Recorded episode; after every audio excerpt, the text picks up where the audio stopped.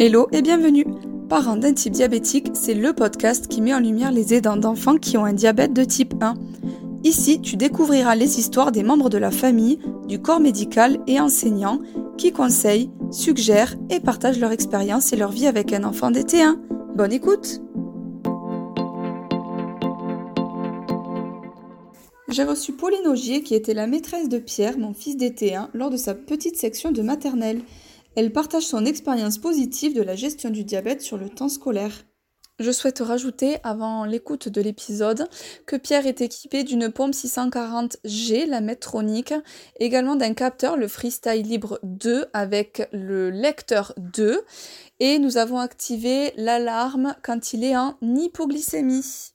Et concernant le PAI que nous avons mis en place avec l'école l'année scolaire avec Pauline, que Pierre a passé, nous avons uniquement demandé à Pauline de surveiller sa glycémie tout au long de la journée en fonction de Pierre et de gérer tout ce qui était hypoglycémie quand l'alarme fonctionnait. Et maintenant, place à l'épisode. Bonjour Pauline, je vous accueille aujourd'hui pour que vous veniez me raconter un petit peu comment s'est passée l'année scolaire donc de Pierre que vous avez suivie l'année dernière. Donc Pierre, je vous rappelle que c'est mon fils. Je vous laisse déjà vous présenter. Bonjour, donc je m'appelle Pauline Augier, je suis enseignante à l'école maternelle d'Ortis. Donc l'année dernière, j'avais une classe de petite section et de moyenne section et j'avais donc Pierre dans ma classe en élève de petite section. C'était donc sa première année à l'école. Et donc j'avais première question, savoir comment ça s'est passé pour vous quand vous avez appris que vous aurez Pierre, du coup, qui a le diabète.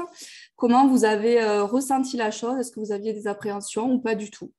Alors, quand on a fait la répartition des classes l'année dernière, avec ma collègue, on a fait le choix que moi j'ai Pierre dans ma classe parce qu'elle allait être en congé maternité, donc on avait un peu peur avec les remplaçants la gestion du diabète, donc j'ai fait le choix d'avoir Pierre dans ma classe sans rien connaître au diabète. Très rapidement, on a eu une réunion avant la rentrée avec vous, les deux parents, les infirmières, donc toutes les infirmières du cabinet, et il y avait aussi la directrice d'école. Et donc en fait, j'ai été très vite rassurée à la fois donc, par vous, les deux parents, et à la fois par les infirmières. Je ne me suis pas sentie stressée. En tout cas, je n'ai pas senti de pression sur mes épaules, aucun jugement. Enfin, c'était finalement assez fluide et voilà. J'ai petit à petit appris à mieux gérer le diabète de Pierre. Mais non, jamais de stress, jamais de pression et ça s'est passé tranquillement au fur et à mesure de l'année. Notamment parce que Pierre était déjà aussi bien formé sur sa maladie et sur tous les gestes techniques qu'il avait à faire. Et parce qu'il y avait aussi une très bonne communication avec vous. Donc, soit on se voyait le matin, soit par texto ou par téléphone. Et avec les infirmières aussi, je les voyais tous les midis et tous les soirs. Donc, c'était très facile de communiquer avec tout le monde. Donc, ça a permis aussi d'avoir des bonnes bases et de ne pas avoir ni de peur ni d'appréhension de ma part. Comment ça se passait sur une journée, du coup, avec Pierre? À quelle fréquence vous preniez la glycémie? Est-ce qu'il était toujours OK avec ça ou pas? Comment vous avez géré tous ces moments-là? Alors, Pierre était un petit garçon quand même très autonome et très mature pour son âge, enfin, en tout cas vis-à-vis de sa maladie. Donc, il était, en tout cas avec moi, assez facile de gérer la glycémie. Il avait au tout début, une bonne partie d'année, un lecteur qui sonnait à chaque fois qu'il était en hypoglycémie. Et donc, j'avais les boîtes de bonbons ou les boîtes de sucre sur lesquelles étaient rappelés le taux de glycémie et le nombre de bonbons de sucre à donner.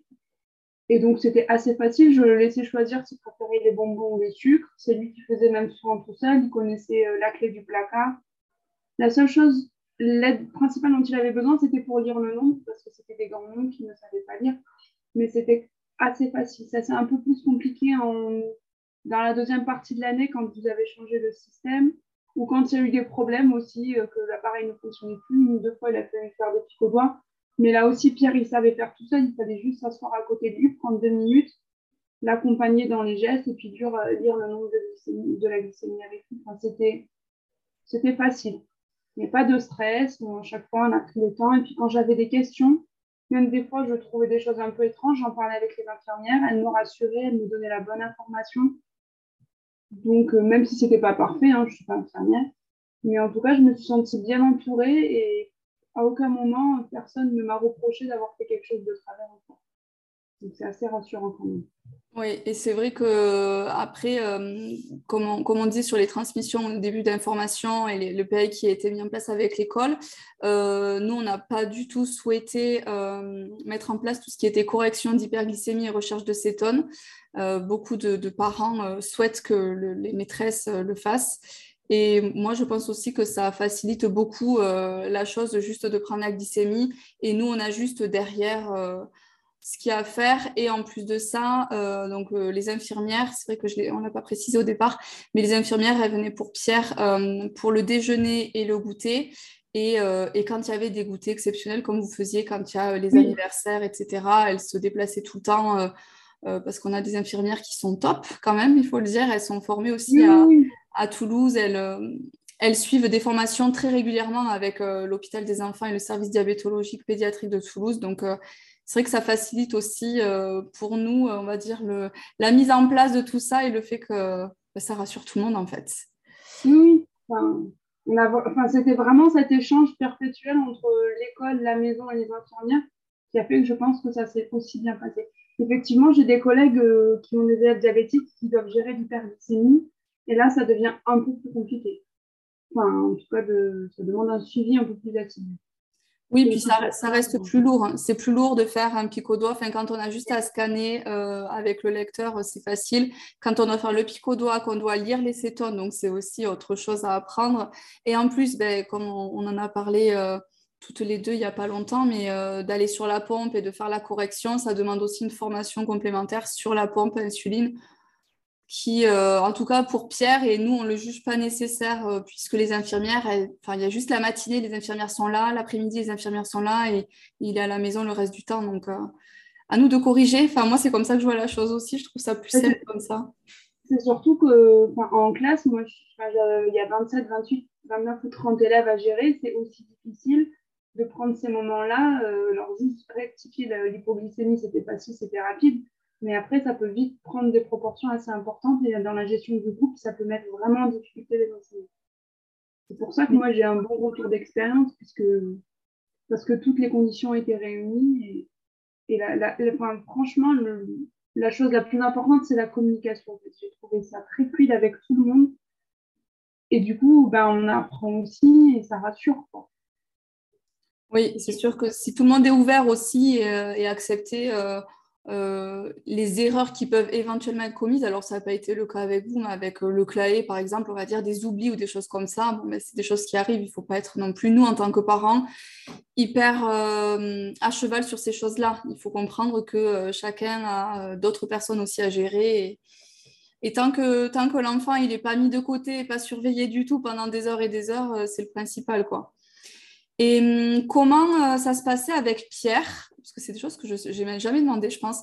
Comment ça se passait quand il était en hypo ou en hyper? Est-ce que vous le ressentiez? Est-ce qu'il le disait? Alors, il ne le disait pas. Au tout début, il ne le disait pas. Après, j'ai appris à le voir quand il montrait une grande fatigue. Les hyperglycémies, ça se manifestait plutôt au dortoir. Il n'arrivait pas à s'endormir. Il était très agité. Donc, on venait m'informer et voilà. Mais sinon... En soi, ce n'était pas des comportements ingérables non plus. Il semblait très fatigué. Il suffisait de reprendre un peu la glycémie et d'ajuster. Il n'y a jamais eu de très grandes hypoglycémies non plus, de très grandes hyperglycémies. Alors peut-être que c'est ça qui fait que c'est pas assez vite. Après, Pierre reste un petit garçon très dynamique. Donc, quand on le voyait juste assis sur sa chaise et qu'il ne bougeait pas, on disait qu'il devait y avoir quelque chose quand même. Oui, ça facilite. C'est vrai qu'il bouge partout sinon. Et c'est vrai quand il est en hyperglycémie aussi, souvent, nous à la maison, c'est comme ça, c'est qu'il est très excité en fait. Il bouge vraiment partout quand il est en hyperglycémie. Et c'est vrai que oui, après un hypo, sinon, je ne sais pas s'il faisait à l'école, mais il réclame souvent à manger. Quand il est ici, il va dire j'ai faim, j'ai faim, j'ai faim. C'est vrai que vers 10h30, 11h, souvent, il se plaignait d'avoir faim. Pour cette année scolaire, comment s'est passée du coup la transmission d'informations entre vous? Même si je l'ai formé, je lui ai expliqué un petit peu comment ça se passait. Alors, l'année dernière, quand j'ai eu pris mes marques et l'ATSEM de la classe avait pris ses marques aussi, j'ai petit à petit expliqué aux autres maîtresses comment ça allait se passer. Enfin, si jamais j'étais pas là, si j'étais absente ou déjà occupée à faire autre chose. Donc, petit à petit, j'avais montré où se trouvaient les sucres et comment il fallait faire.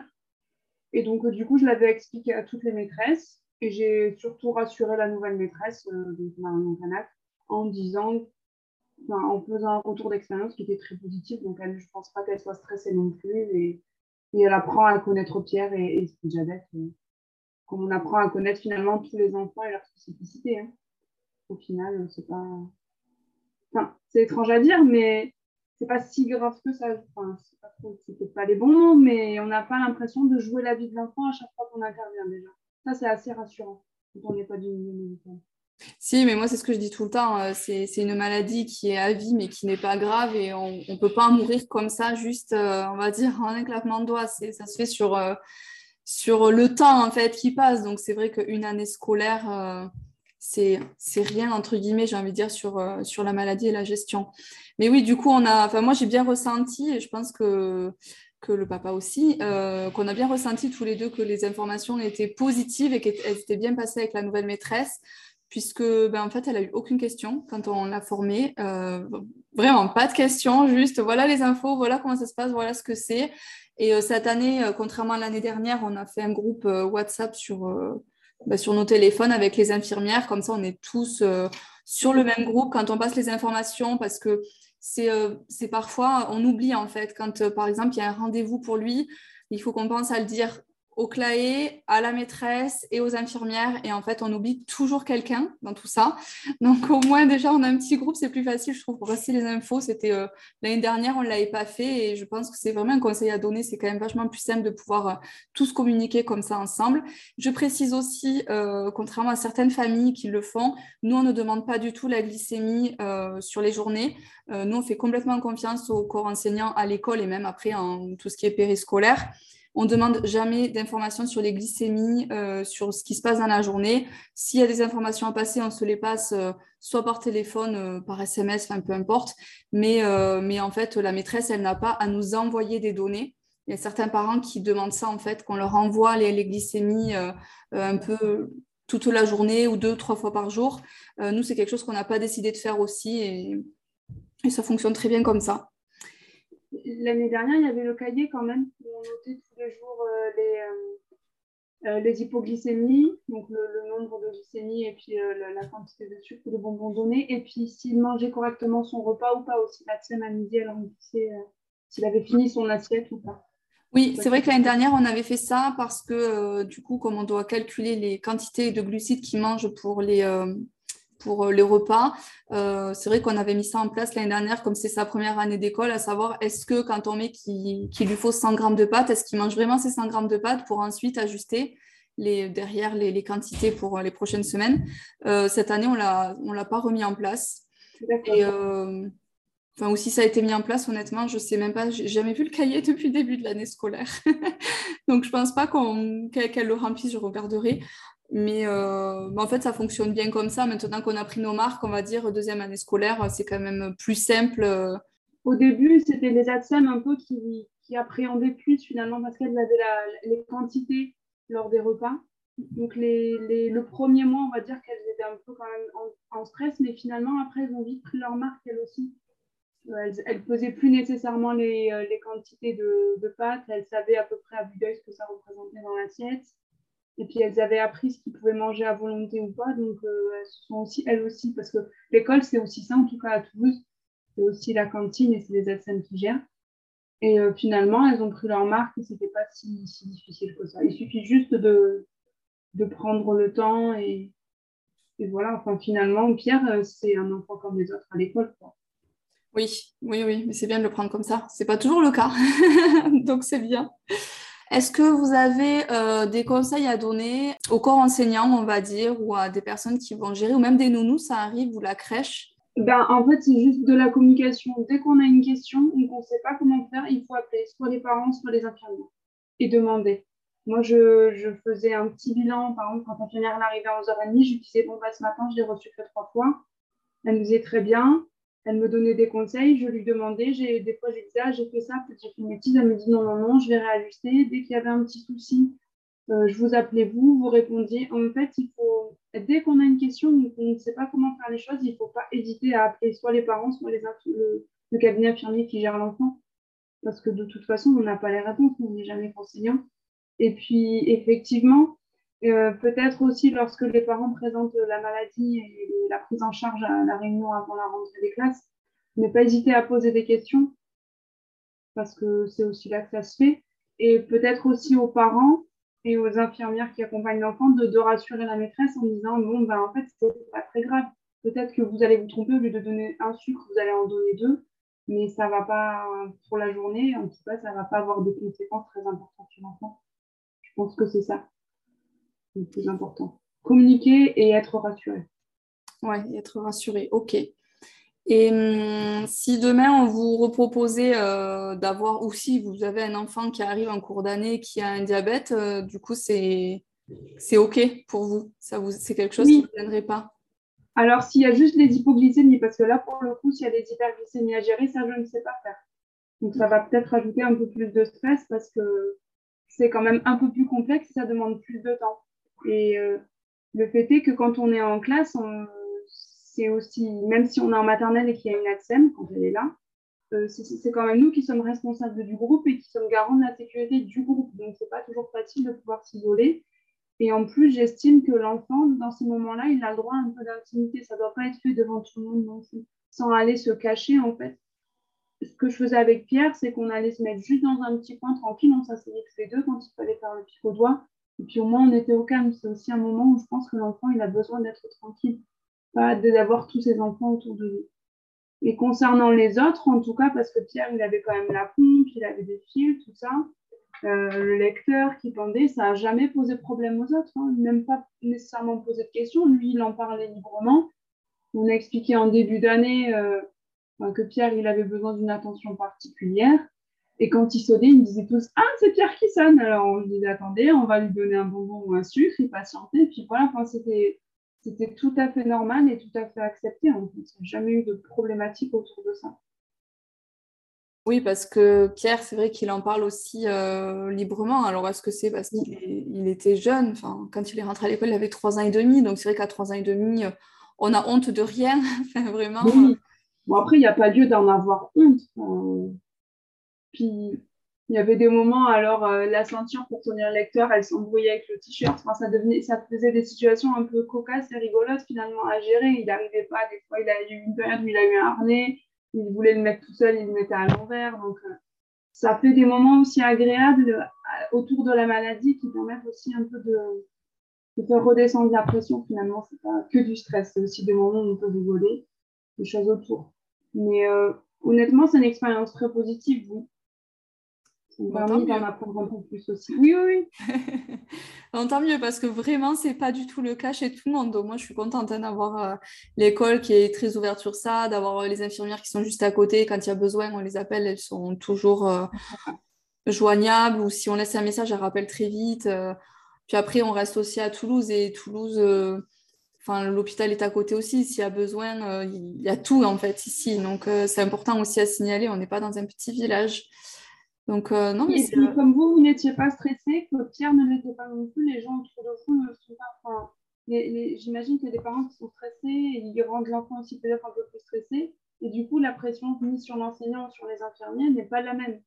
C'est aussi ça qui fait que ça s'est bien passé, c'est que tout le monde était détendu et oui, vraiment détendu et prêt à. Bah, même à se tromper, quoi, j'avoue. Oui, voilà, c'est qu'on a le droit à l'erreur et ça, je trouve que c'est hyper important pour tout dans la vie, d'ailleurs. On a le droit de se tromper. Tant qu'on dit « je me suis trompée », on s'est trompé, on sait qu'on ne recommencera pas et c'est tout. C'est pas grave, comme on dit, c'est pas grave. Je sais plus, c'était vous ou la directrice qui m'avait dit en fait, finalement, c'est plus simple un diabète qu'un enfant avec une allergie. Qu'une allergie alimentaire ou même qu'un enfant asthmatique. Techniquement, oui. Resucrer un enfant qui a une hypoglycémie, c'est bien plus facile que poser la ventoline sur une chambre et tout. Hein. C'est beaucoup moins stressant. Hein. Et puis, l'avantage de l'hypoglycémie, c'est que comme ça arrivait régulièrement, ça a créé une habitude, une routine. Et donc, du coup, ça devenait des réflexes pour tout le monde. Que si c'est un enfant qui fait juste 2 crises d'asthme dans l'année, là, c'est stressant parce que ça n'arrive jamais. Et donc, du coup, c'est vraiment plus stressant. Vous avez raison. Oui, mais l'hypo, normalement, ça ne doit pas arriver souvent. J'espère que ma diabéto n'entendra jamais ça. Bon, ben, l'année dernière, ça arrivait souvent. Après, non, mais c'est sa première année à l'école aussi. Non, mais ça, et puis ça arrive, hein, vraiment, c'est ça aussi le diabète, hein. Des fois il est toujours en hyper et des fois il est toujours en hypo et on n'arrive pas à être dans la cible, mais normalement on n'est pas censé le resucrer souvent normalement, mais c'est vrai que oui.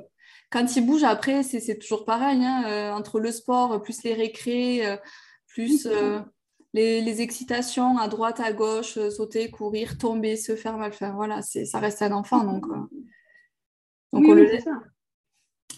Est-ce que vous avez autre chose à rajouter ou pas? Ben non, pas vraiment. Enfin, c'est quand même... l'idée, c'est que c'était une année, une expérience positive en tout cas. Ça m'a permis moi aussi d'en apprendre tant que maîtresse sur le diabète, et donc du coup, ben, voilà, même dans l'école finalement, parce que toute l'équipe est ben, plus ouverte à cette maladie et à moins d'appréhension. C'était bénéfique pour tout le monde. C'est bien, au moins je suis contente, on aura appris ça. On en apprend tous les jours, donc c'est bien. Merci du coup d'avoir expliqué tout ça. Je trouve ça très rassurant. J'espère qu'il y a d'autres maîtresses qui, si elles sont stressées, écoutent ce témoignage et permettront un peu de souffler et d'accepter, on va dire, d'avoir un enfant malade. Et merci pour votre temps. Avec plaisir, si ça peut aider. Mais oui, ça aidera forcément, ça c'est sûr. Merci Pauline. Merci beaucoup, bonne fin d'après-midi, au revoir. Merci.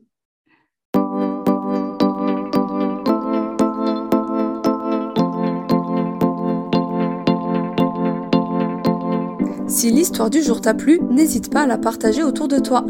Et si tu souhaites toi aussi venir la partager, écris-nous sur les réseaux sociaux ou par email. Toutes les informations sont dans la bio de l'épisode. À bientôt avec un nouveau partage de quotidien d'un enfant diabétique de type 1.